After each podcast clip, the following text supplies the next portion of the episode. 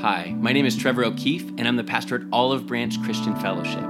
We're a Jesus loving Bible church who are committed to studying the words of Jesus, walking in the ways of Jesus, and partnering in the mission of Jesus. Thanks for joining us on that journey today. Now, when the evening had come, because it was the preparation day, that is, the day before the Sabbath, Joseph of Arimathea, a prominent council member, who was himself waiting for the kingdom of God, coming and taking courage, went in to Pilate and asked for the body of Jesus. Pilate marveled that he was already dead, and summoning the centurion, he asked him if he had been dead for some time. So when he found out from the centurion, he granted the body to Joseph. Then he bought fine linen, took him down, and wrapped him in the linen. And he laid him in a tomb which had been hewn out of the rock, and rolled a stone against the door of the tomb. And Mary Magdalene and Mary, the mother of Joseph, observe where he was laid. Thanks. Well, I am thrilled um, that we're back in Mark's Gospel because it's been a while. Uh, it's very exciting for us not just to be back in it, but we're near the end of our journey through Mark's Gospel. I looked over this last week and we've spent about 50 weeks thus far making it to this point, the end of the life of Jesus. And then we paused, you remember, this summer and we spent seven weeks talking about Jesus' final statements from the cross. And now we pick up the story. We're going to spend four more weeks in Mark's gospel. So we'll do it this month and then we'll move on to something else. But four more week, weeks in Mark's gospel talking about what happens after that, after he breathes his last on a cross. And we won't jump to the resurrection today. We're going to stay put in this section of scripture, this little vignette, because I want to look at this story through two lenses because I think both are actually very important and, and worthy of our time and attention this morning. The first is to look at it through the lens of the burial of the body of Christ. So I want to talk to you about why the burial of the body of Christ is significant and recorded for us. But then as we prepare then to transition into communion, we'll wrap up our time by more quickly at a much more rapid pace talking about caring for the body of Christ. So first the, the burial of the body of Christ, and then we'll talk about the care of the body of Christ. So first and foremost, like I just told you, let's discuss his burial the burial of the body of Christ. You know, for me as a follower of Jesus, as someone who identifies as a Christian, I've spent a lot of time thinking and reading and talking over the years a lot about the death of Jesus. In fact, as a follower of Jesus, I've spent a lot of time thinking and reading and talking about the resurrection of Jesus. And I do that for obvious reasons. Those two events are so central, so crucial to the Christian message. You remember why we entitled our series on the cross, the crux, because crux is the Latin word for cross. And even our use of the word crux or crucial comes from the idea and understanding that the cross is the central thing that if removed out of the Christian message, then the whole of the Christian message ceases to exist. So the reason we spend so much time talking, and I assume it's true for you too, talking and reading and thinking about the cross and the resurrection is because of how central they are to it. However, I have not spent much time in the past thinking and reading and talking about the burial of Jesus. And yet it's interesting, all four of the gospel accounts make sure to give an account of Jesus' physical burial of his physical body. They all four give details about the people that were involved. They talk about Pilate and soldiers, these women and Joseph of Arimathea. Even Zacchaeus is mentioned in John's gospel as being present and involved in this. They don't just talk about the people, they talk about the timing of it all. That there was a rush to get Jesus buried before the Sabbath arrived because the body of Jesus would have been left on the cross exposed to the elements and, and maybe even to wild animals and, and birds during the Sabbath who might come and abuse and dismember his body. Details even regarding the place that his body would be laid are also recorded for us in those different accounts. Talking about a neighboring garden right adjacent to the place of the skull Golgotha where Jesus was crucified where a rich man by the name of Joseph had purchased a, a, tomb there that had been hewn into the rock face, that had a single entrance and exit to it that hadn't been used by anyone ever before, Typically, they were used, something like that, where a dead body would be placed inside of it and then allowed over time to decompose. Once it had, then the bones from that body would be put into an ossuary, a bone box, and it would be placed somewhere else. In a sense, these were holding tanks where dead bodies would go for a period, but they had just finished, it seems, hewing out this tomb into the hillside. And it's never been used before, it tells us, and yet it's going to be borrowed by Jesus on this day. You see, before those gospel accounts even were mass circulated, because remember, I just told you all four of them give a lot of detail about this event. It's clearly important to the gospel writers. Even before their gospels were available to early followers of Jesus, having been written and then mass produced or copied and distributed. Even before that, the early church had creeds that they would say and that they would teach new followers of Jesus because not everybody had access to a gospel account of the life of Jesus. And the Apostles' Creed that some would trace back as early as the second century itself includes a statement about the burial of Jesus. Maybe you grew up in a church that would recite it each Sunday and you'll remember, it'll trigger the memory for you, that they do not just remember and, and make a statement about who, that Jesus under Pontius Pilate was crucified, but also that he was buried before on the third day rising again from the dead and ascending into heaven, seated now at the right hand of the Father. I'm telling you that because the gospel writers felt it was important. The early church who didn't even have access to those gospel accounts, they also felt it was so important for people to know about a physical, literal burial of the body of Jesus. Think even of Paul. When Paul would summarize the gospel message that he brought, he said it included three central things. This is what he wrote the church in Corinth. He said, Moreover, brethren, I declare to you the gospel which I preached to you, which also you received, in which you stand, by which also you are saved, if you hold fast that word which I preached to you, unless you believed in vain. For I delivered to you, first of all, that which I also received, that Christ died for our sins, according to the scriptures, and that he was buried, and that he rose again the third day, according to the scriptures.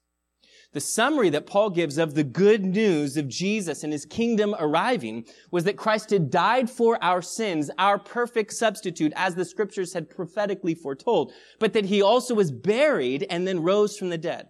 Okay, now here's my question that I was asking myself this week and then looking at the text, asking it as well, that we'll ask and answer together right now. That's this. But why does the burial matter so much? Or why does it matter at all? Why is this important, significant? Why all the real estate in your Bible being taken up for it? I want to walk through four things quickly with you. And then, like I said, we'll shift from talking about the burial of Jesus to talking about the care for the body of Jesus. But first, four reasons why I think it's significant. The first is this. It matters because it fulfilled prophecy. Why does the burial of Jesus matter? Why is it recorded for us? It matters because it fulfilled prophecy. You see, as the day was coming to a close on this day when Jesus had breathed his last and died on a cross, as the day was coming to a close, two things are communicated to us. The first is that at that time, at that hour, sacrifices were being made in the temple of Passover lambs. And there Jesus, our Passover lamb, would breathe his last as the substitute for us who would allow for an opportunity for us to appropriate by faith his blood over us so that the judgment of God would pass over us just as it had over the children of Israel in the land of Egypt generations beforehand.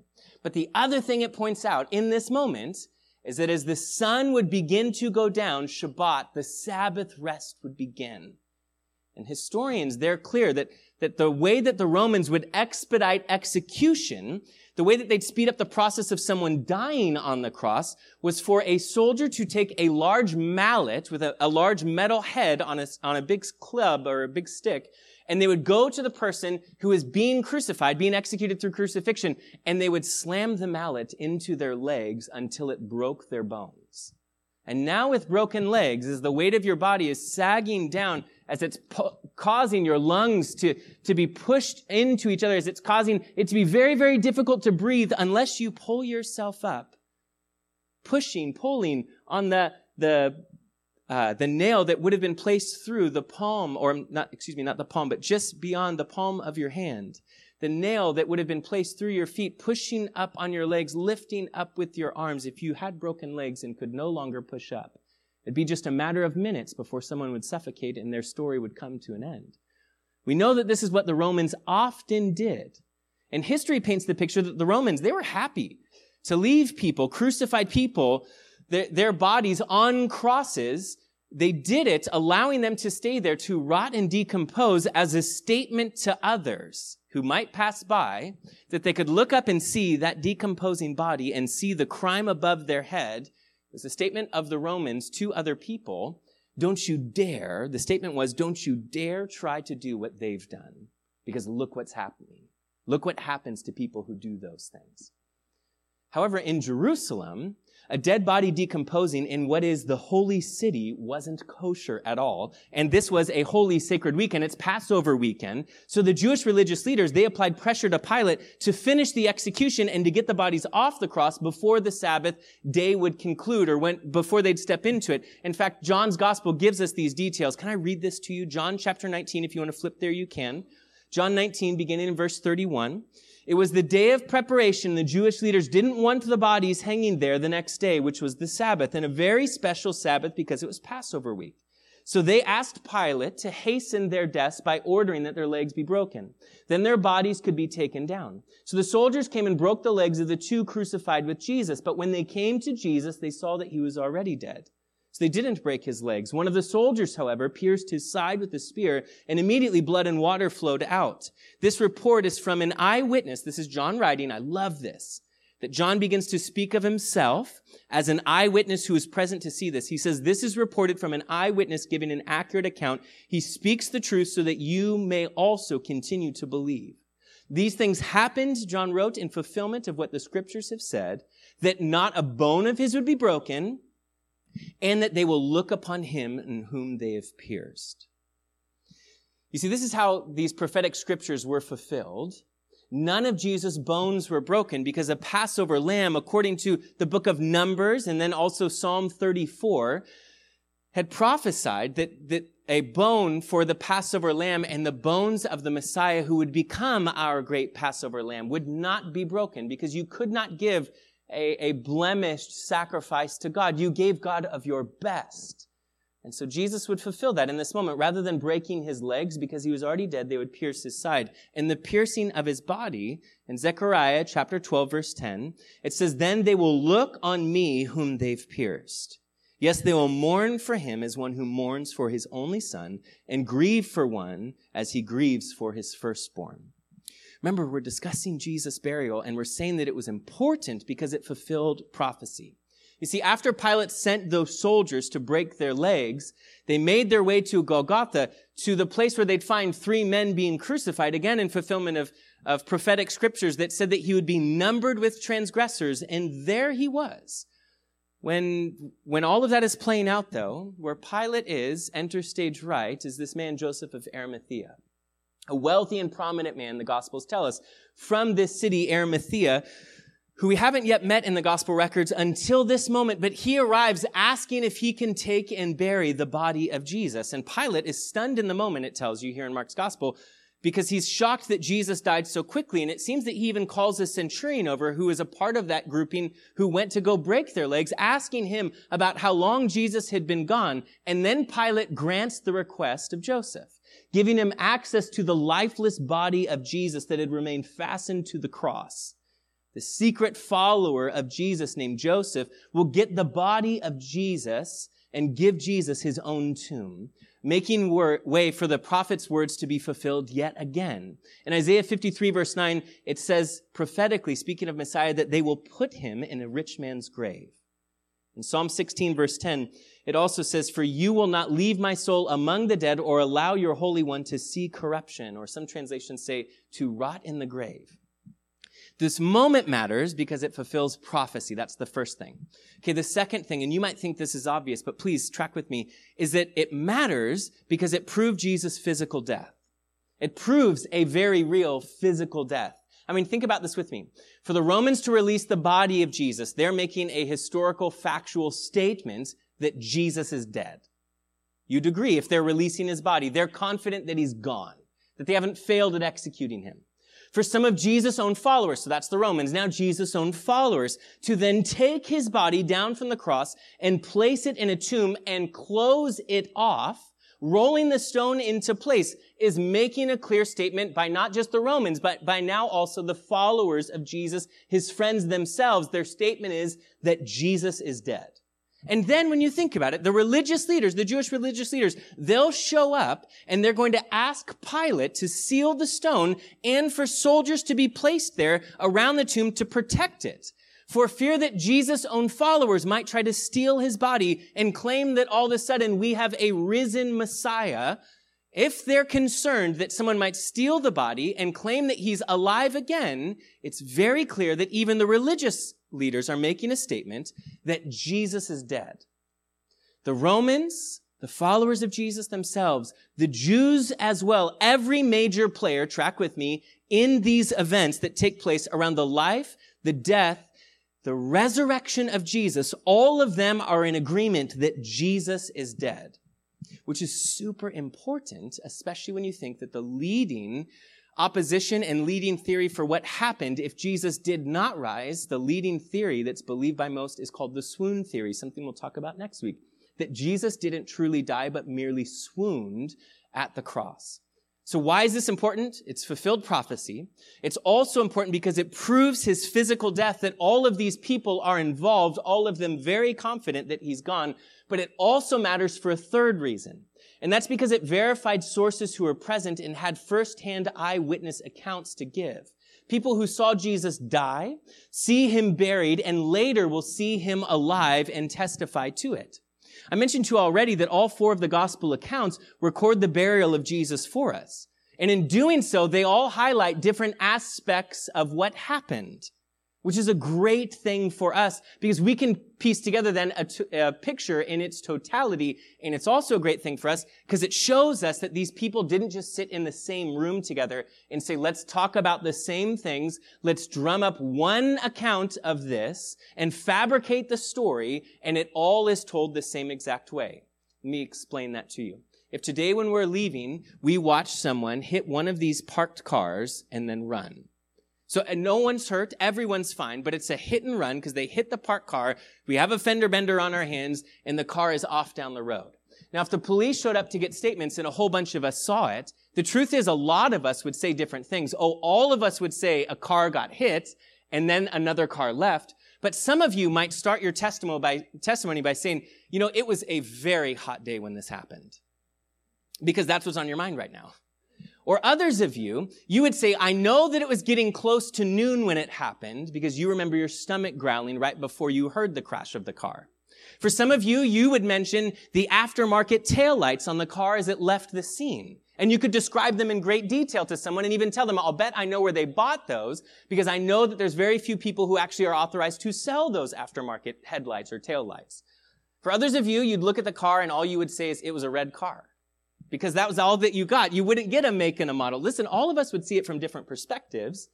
It doesn't mean that, that our testimonies are untrue. In fact, it adds to the credibility when all of us can express our own impression, our own takeaway of what we saw. Yes, an accident, but viewing it from different angles. That's what's beautiful about the four different gospel accounts. But one thing that all these gospel accounts share in common is that they all list specific people who were present to see this happen. And they do that intentionally. Matthew will mention this rich man from Arimathea. It's a village right outside the outskirts of Jerusalem named Joseph. He mentions Mary Magdalene and the other Mary who were present watching his burial take place.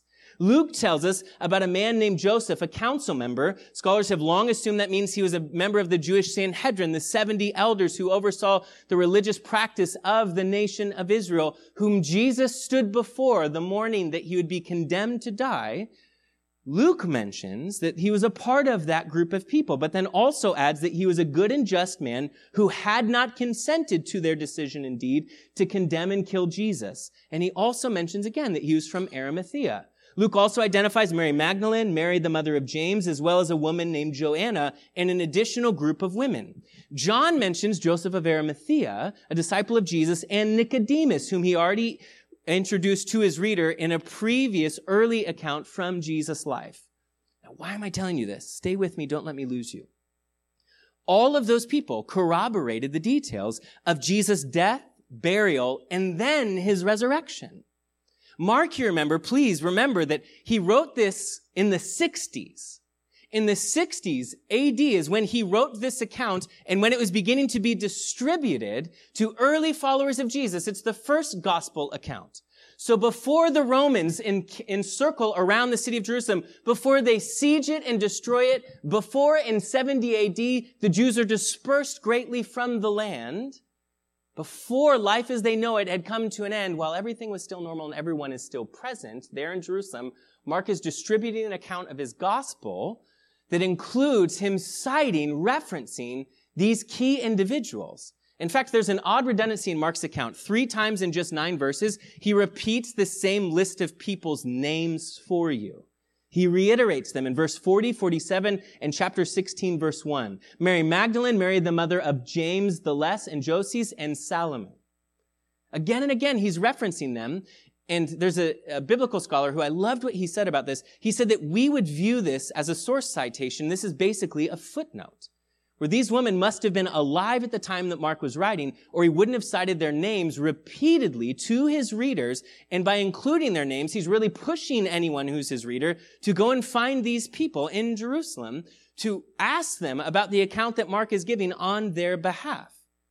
You see, we're discussing his burial, and it matters because of fulfilled prophecy. It also matters because it proved his physical death, and it matters because it's verified sources that were present, firsthand eyewitnesses of his death, burial, and resurrection. But here's that fourth thing. It matters because it sets the stage for the resurrection. This is why it matters so much. This is why every gospel account would keep this in their records. You know, I quoted earlier two prophecies about this moment. The first is Isaiah 53 verse 9, that he would be put in a rich man's tomb. Jesus was notably poor in the whole entirety of his ministry on the earth. In fact, some might classify Jesus even as homeless. And yet a garden tomb that's cut into a rock face with a secure door, this is an extravagant luxury to have that would have been very, very costly.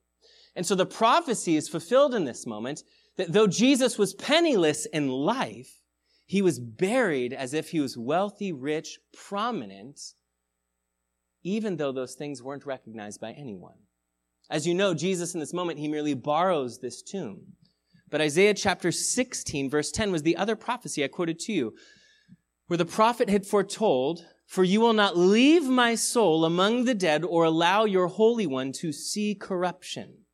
And one of the ways a body would see corruption is that it would begin to decompose and rot in the grave. So as some translations or translators would put it, you won't allow for him to remain in the grave. It's a promise here of resurrection. That's what the prophecy is, a promise of resurrection. But there's a second way that Jesus' body could see corruption, and that would be for it to become defiled and dismembered. You see, Joseph, he goes to Pilate directly in this moment, and think about this, asking for the body of Jesus.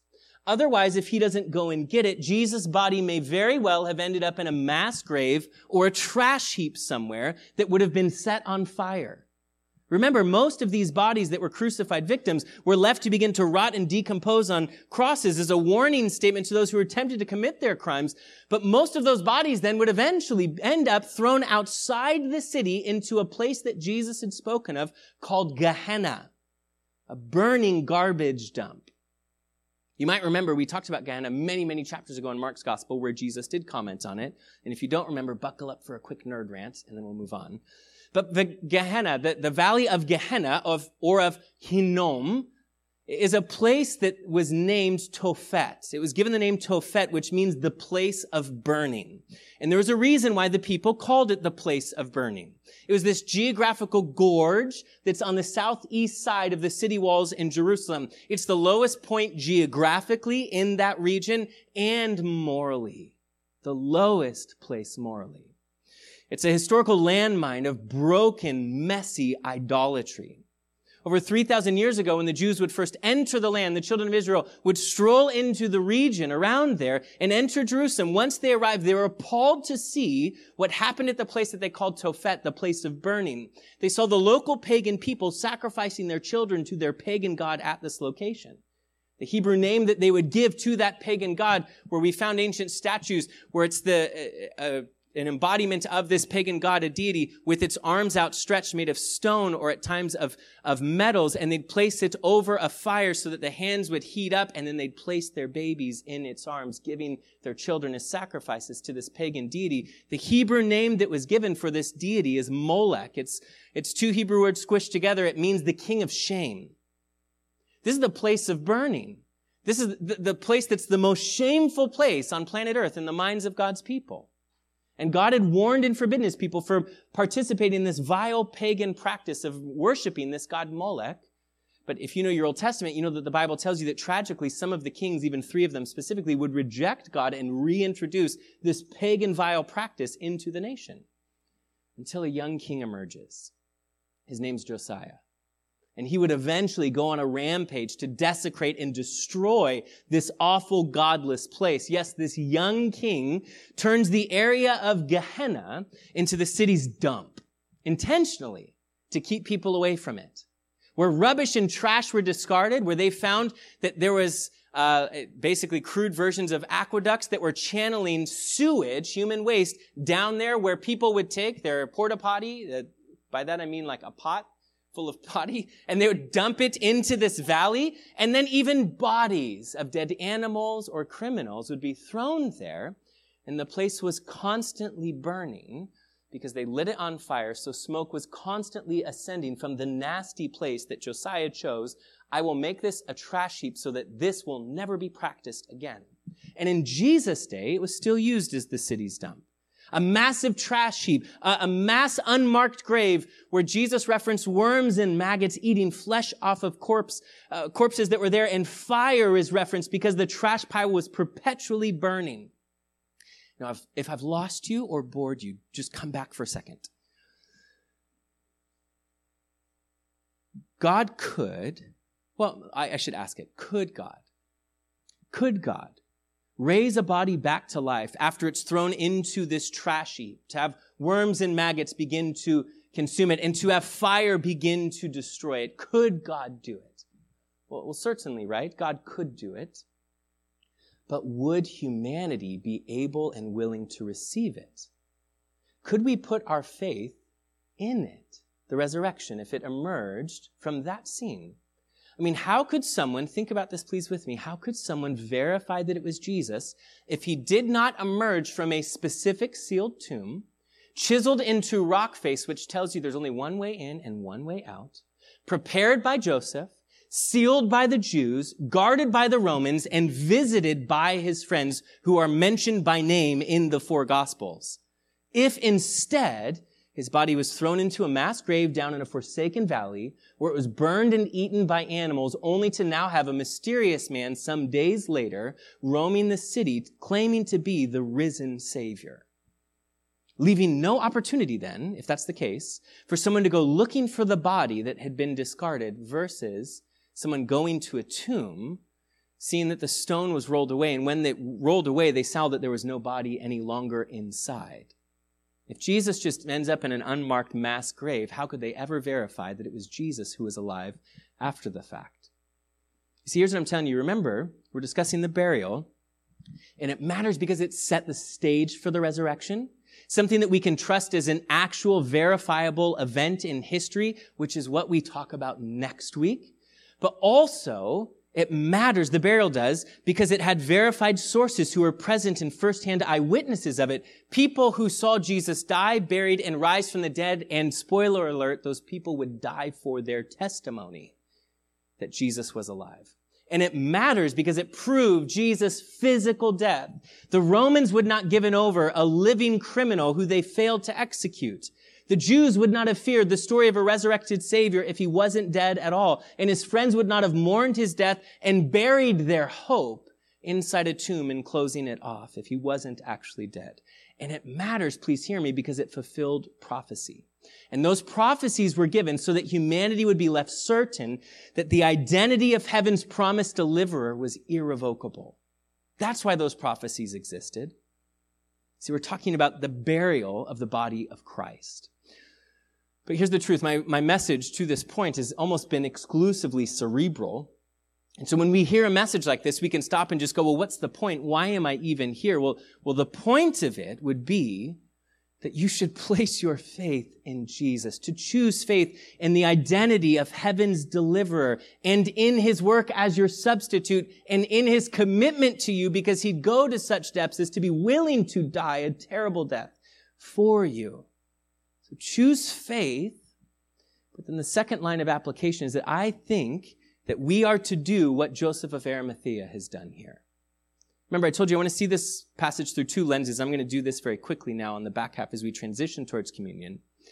But both are worthy of our time. The burial of Jesus, but please talk with me very quickly about caring for the body of Christ. Caring for the body of Christ. You see, some people have poetically said that these final encounters that humanity has with Jesus create vivid pictures and portraits of what we are invited into in our choice to engage with Jesus even still today. In fact, some would point to and say that the first true follower of Jesus was Simon the Cyrene. Because Jesus had said, if you want to follow me, you need to be willing to take up a cross and follow me. You might remember in the story, Jesus' strength gives out, and when it does, they, they make, they force, they compel a man, which is a part of Roman law, to carry Jesus' cross for him, this man Simon the Cyrene, who would carry the cross behind Jesus, following him there to the place called Golgotha. In fact, Luke's gospel is very clear and careful to tell us that he followed behind Jesus carrying his cross. He's doing, he's providing a vivid illustration of the very thing that Jesus had said. If you want to follow me, pick up your cross and follow me. And there was Simon walking behind Jesus, seeing the journey towards Golgotha from almost the same exact perspective as Jesus himself. He's seen some people in that moment who would weep for Jesus. He's watching though as the majority would mock Jesus. Simon's close enough though that would have probably began to feel like, like some of that attention was directed at him as well. He got a secondhand taste, you could say, of the burdens that Jesus was carrying. I think the same is true for us. If we pick up our cross and follow Jesus, then we too may know some of the shame that Jesus experienced. We too may know and experience some of the humiliation that Jesus knew well. We too may find people standing in opposition to us, maybe even mocking us in moments as Jesus experienced. But Jesus didn't hide the fact, did he, that there was a cost involved in following him. In fact, he told us instead to count that cost. The hard thing is for us, the question is, well, how do you count the cost in advance when you don't know what or how much it will cost in the end to follow Jesus? The answer is that you don't need to know the specifics of the cost in your own particular life or future if the agreement that you signed up for was, Jesus, I'm yours at any cost. The first follower of Jesus, Simon, carrying a cross behind Jesus, walking step in step in line with him, walking in his footprints. The first believer, others would say, they'd point to the thief on a cross who cried out, Lord, remember me when you come into your kingdom. And Jesus would respond and say, Today you will be with me in paradise. The first believer brought into paradise. It's amazing that moment is almost as if heaven whispered a promise to us, to all of humanity, that there would never be anyone who would be beyond heaven's reach. For even that wicked rebel who'd reviled and mocked Jesus just moments before, could be rescued and saved by the mercy and grace and forgiveness of Jesus. Even a person with their final breath and final request can be rescued and promised a place with him in paradise. It's beautiful. Augustine, the early church father, he cleverly commented on the irony of that moment. I love what he brought out. The thief remained a thief is what he pointed out. You could say it that this man remained a thief all the way to the very end, in that he was a thief all his life, with his greatest heist being in his final moment that he stole a seat in heaven itself. The first follower of Jesus who'd pick up their cross and follow him, Simon the Cyrene. The, the first believer in Jesus who'd be welcomed in paradise, the thief on the cross next to him. And the first ministry to the body of Christ is what you found in your passage today, Joseph of Arimathea. You see, what Joseph did for the body of Jesus, I think, becomes an illustration, and example of what we too can do for the body of Christ. Because you remember when Jesus died, there are many things that it accomplished, but one of them is that you became members of a family, and also in scripture, in the book of 1 Corinthians chapter 12, it also points out that you became a member of his body. It's telling you that God's going to continue his work on planet earth and he's going to do it now, no longer through the body of Jesus himself, but now through the larger body of Christ, his people, whom he would embody to accomplish his work moving forward. Where Jesus remains the head, but each of us play a part in his work, working together. You know, it was years ago, I remember hearing a man, he was a very wealthy and very established lawyer here in San Diego, who began to talk about the transformation that took place in his life when he met Jesus. And I loved listening to him as he talked about using terms like, I fell in love with Jesus. And because of that love, he started to explain to us that he began to use his wealth and his influence and his gifts and his status to serve Jesus. But then he began to describe something that many of us have probably found to be true, and that's that he found it to be very difficult and messy to step into people's lives in order to attempt to love them and serve them. And then he told us he was going to read us his life verse. And he opened to this passage and read of Joseph of Arimathea taking the body of Jesus, cleaning it, and preparing it for burial. Because there's imagery here that to minister to the body of Christ will often look and feel eerily similar to Joseph's experience with Jesus' body. I mean, if we're going to choose to now step into this and say, Jesus, if you've done that for me, then I will serve you and serve others. We know, like for Joseph, it's going to be risky. It will probably be risky. And Joseph clearly had a lot to lose. It's what it tells you in the Gospels that, that he had a position as an esteemed member of the Sanhedrin that could instantly be taken from him because he's now identifying as a follower of Jesus. Because it had previously mentioned that he did so secretly up until the moment that he took courage to go to Pilate publicly. He had a position he could lose. His status and significance that came with that. His, his security that was the byproduct of that position. All of that is being weighed in the balance when he chose to serve the body of Jesus. Man, it sounds like such a freeing thing to no longer find our security, our significance wrapped up in what we do, or wrapped up in the title that we have or, the balance that we find in our bank account or in, even in our relationship status. But for many of us, we fear losing our job because our concern is that we lose our sense of self with it. The truth is we're petrified of the thought of the relationship failing because we fear that our own self-perceived value disintegrates with it. It's a paralyzing fear for many that if the economy tanks, we have to finally admit not only that we aren't in control, but we have to finally admit that, that the facade of control was actually what our peace was rooted in in the first place. My friends, we're only freed from those things, though, when we find something or someone more powerful, more beautiful, more captivating than money, power, prestige, and influence. And you'll only find something more powerful and more captivating in the person of Jesus in the place called Golgotha. Or look at what he's done for us. And so for Joseph, it was worth the risk. He went to serve the body of Jesus. But it wasn't just that it was probably a risky move for him and for us, but it's usually a messy move, isn't it? Wouldn't you agree when you get involved in people's lives and you choose, Jesus, I'm going to serve you by serving others, isn't it true that when you serve his body, it turns into a messy situation almost every time? In fact, the Gospels are clear. Luke is very, very clear that he, Joseph, took down the body of Christ, wrapped it in linen, and laid it in a tomb. I mean, pause for a second to imagine this, to consider and picture the scene.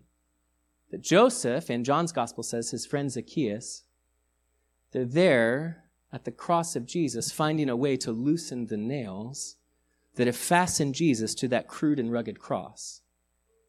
And all at once, when the nail broke free, the weight of his lifeless frame came crashing down on top of them. They together would then care for the body of Christ, getting it down from the cross, though clunky and clumsy it probably would have been, they would have carried it with gentleness, I'm sure, and great care to a solitary place where they could clean the body of Jesus.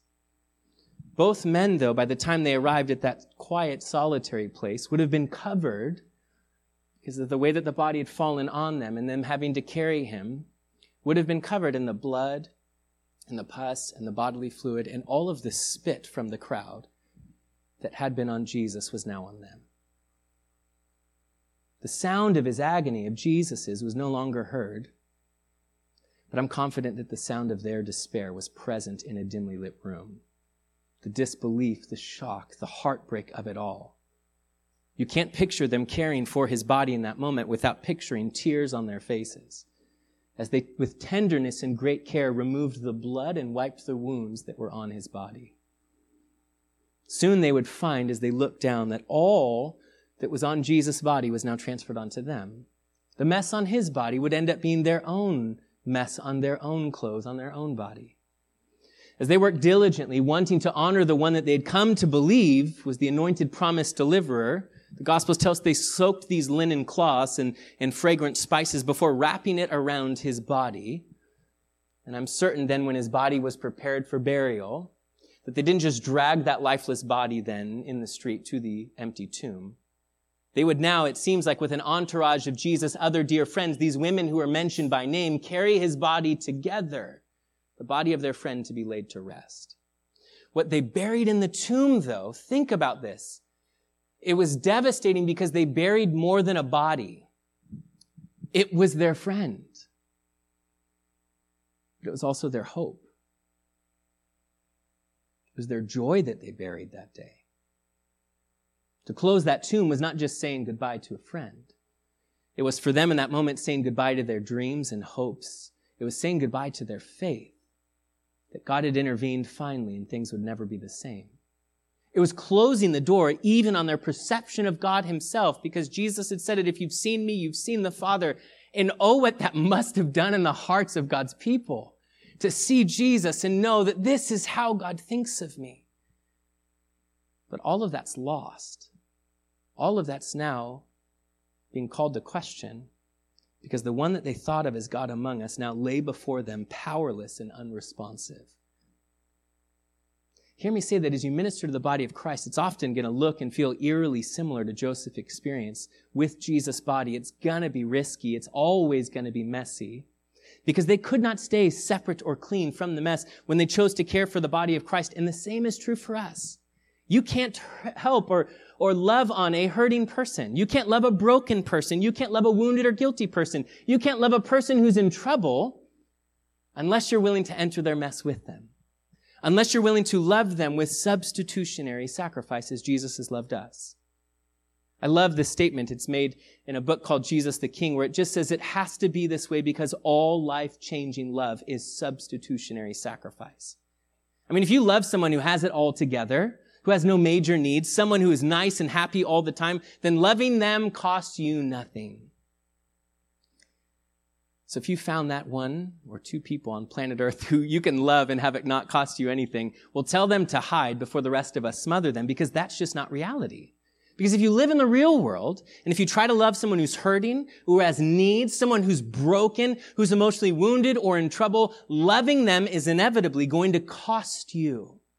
Because you can't love them and lift them up without you going down to them in some way.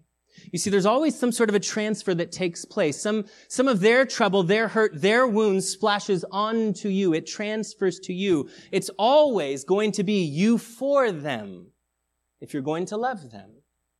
The illustration could be just the cheesy movie of the damsel in distress who runs across the street and ends up on the hood of the car yelling for help. And in that moment, the driver has a choice. Do I put it back and drive and go away? Or do I invite whatever her trouble is into my life? Because to love her means that you're inviting her danger, her drama into your life now. There's a substitutionary sacrifice that's taking place. You're exchanging your safety and security for her danger and drama. But if you're willing to love somebody, you'll do it. Think of it on a much smaller, less dangerous, less dramatic scale. It's when you sit with someone who's emotionally wounded we can be tempted to run the other direction when we see them coming because we know if I invite them into my life, for me to develop a relationship with them is to invite their hurt and their disappointment, even their angst into my life. And it's going to cost me something. It's going to cost my time because I'm going to have to do an awful lot of listening and it's going to mean I'm emotionally drained. But the only way that an emotionally wounded, needy person will ever be filled and healed is when you allow yourself to be drained and for your joy to be transferred to them as their sorrow is experienced by you. For them to be filled up, you might have to be emptied out. For them, some of their hurt needs to be felt by you and hit you so that your peace and fullness and joy can splash back onto them. It's them or you. You have to love them in a substitutionary, sacrificial way, or they drown in their own sorrow. It, in simple terms, it's when you were in school and maybe you were prominent, maybe you were popular, but then it's that nerdy kid, the, the, I was joking with Danny earlier. Uh, he was talking about someone being an athlete, and I was like, I don't know, I'm not, not much of an athlete. I was more of a laser tag kind of kid. Um, it's one of those kids who like, and, and that awkward kid, the one who isn't liked, respected, or appreciated, comes and sits at the table. And for you to be kind to them, for you to love them, means that you have to identify with them. You need to sit with them and be seen with them. But then the mean girls arrive and they snap their fingers and are quick to say, what are you doing with those kinds of people? And in that moment, some of their nerdiness, some of their seclusion, some of their awkwardness, some of their isolation splashes onto you. Because their isolation hurt, it can't be helped by you unless you experience it with them. It has to be self-sacrificial, substitutionary sacrifice. This is what Jesus has done for us. This is precisely what the gospel is, that Jesus that Jesus did this for us. Romans 5 8, that God demonstrates his own love for us, that while we were still sinners, Christ died for us. When my needs were so great, when my brokenness was so deep seated, God's love was still greater and he emptied out that love to step into my brokenness, to step into my neediness, to step into even my sinfulness. He became a substitutionary sacrifice and it had to be that way because all life changing love is just that. See, it might be risky, it's always going to be messy. But if you choose to love the body of Christ, my dear friends, it is always going to be worth it. So very worth it. In the story, how would the nations, how would the world, how would history know the power of a risen Savior if Joseph of Arimathea and his friends hadn't have taken the body of Jesus, patiently, gently cared for it, and placed it in his own tomb to be sealed, so that when Jesus emerged out of that grave, we could prove that Jesus was who he said he was. You see, it's true of Joseph of Arimathea. How would people know and experience the power of the resurrection Savior in their life unless someone was willing to do this? And I think it's true of your loving service and sacrifice that you make for other people too. How will they know the power of the resurrection unless we'll love them the way that Jesus has loved us? My friends, we love and serve others even if, even when it may be risky or costly, even if, even when it is inevitably going to be messy, because it's precisely what Jesus has done for me and for you. May I remind you, he would never ask or require us to do anything that he would not first do for us, and this is what we're watching him do on a cross.